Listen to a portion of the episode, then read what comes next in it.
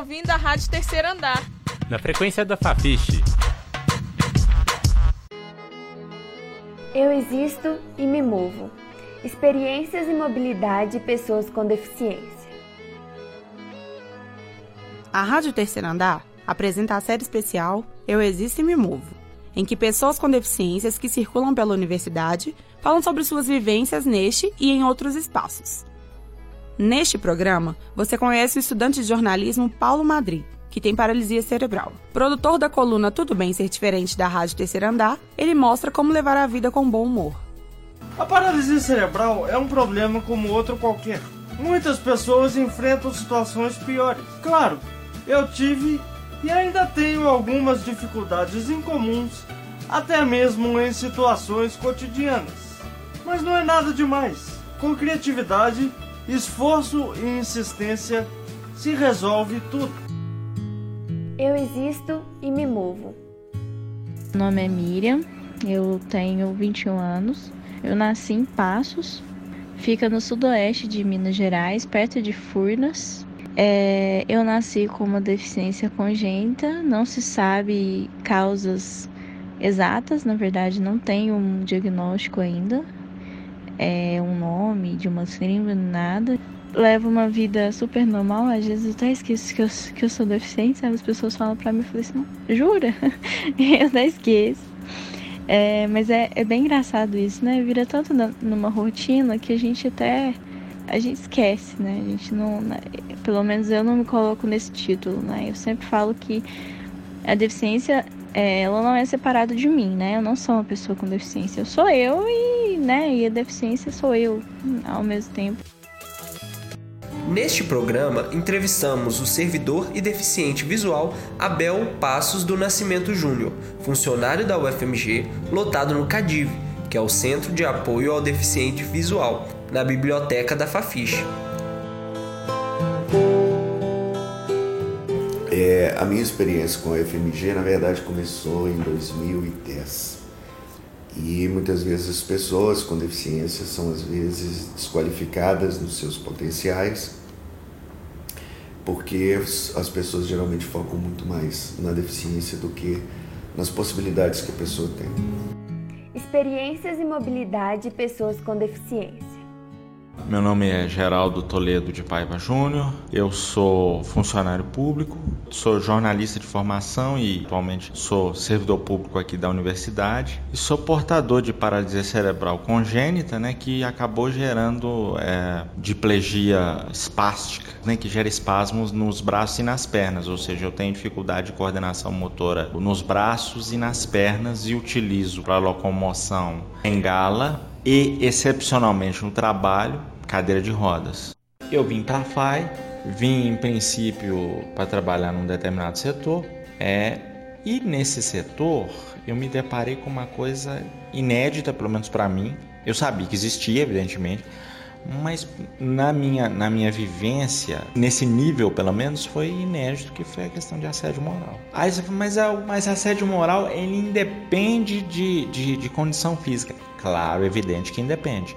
Você pode so sofrer assédio moral por uma série de razões que independem de condição física. Claro. Mas no meu caso era visível que o assédio moral tinha a ver com a deficiência, porque às vezes eu tinha uma determinada tarefa, só que o pessoal, por exemplo, não respeitava que, por exemplo, vamos supor uma tarefa de digitação. Uma pessoa que não tem é, dificuldade de locomoção e coordenação, ela vai fazendo um determinado tempo. É, as pessoas que, que, estavam comigo na época não tinham esse tipo de compreensão. É, isso acabou gerando uma, uma situação de assédio moral terrível que gerou uma repercussão enorme.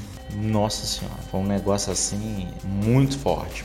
Neste programa, vamos acompanhar o Romerito Costa Nascimento, que tem deficiência visual e é servidor do NAI, o Núcleo de Acessibilidade e Inclusão da UFMG.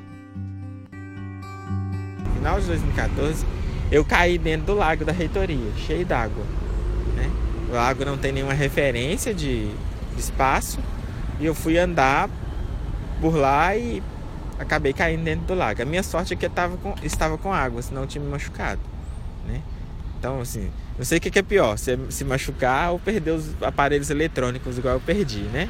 Celular, elevador. Mas foi, foi, foi uma experiência muito ruim. Fui para casa todo molhado, ficou até muito reconhecido na reitoria. Isso que desceu todo mundo, pró-reitores, desceu todo mundo para ver a situação que aconteceu. Olha o buraco que tem aqui, tá vendo? Aqui já começa a dificuldade.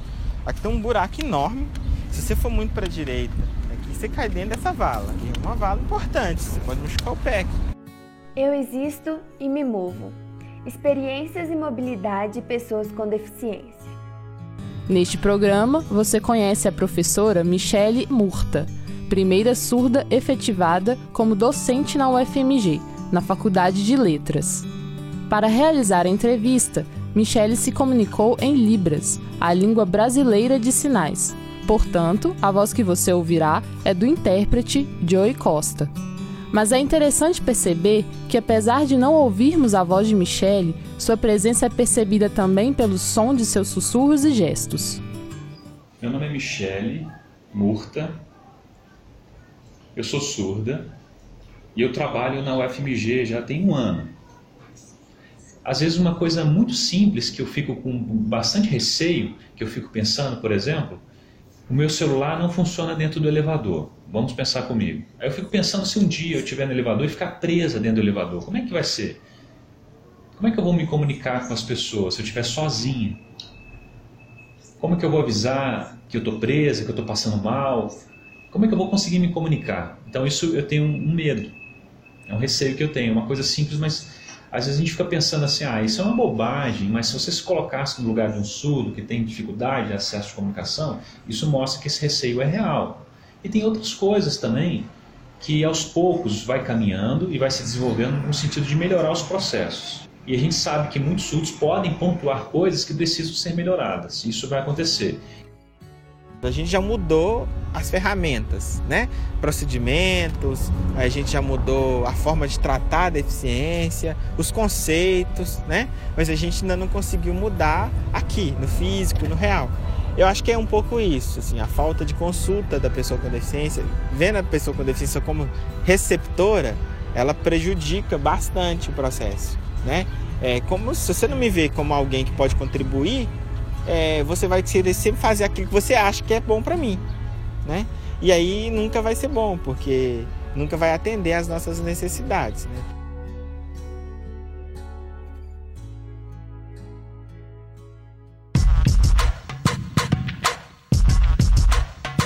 Você está ouvindo a Rádio Terceiro Andar.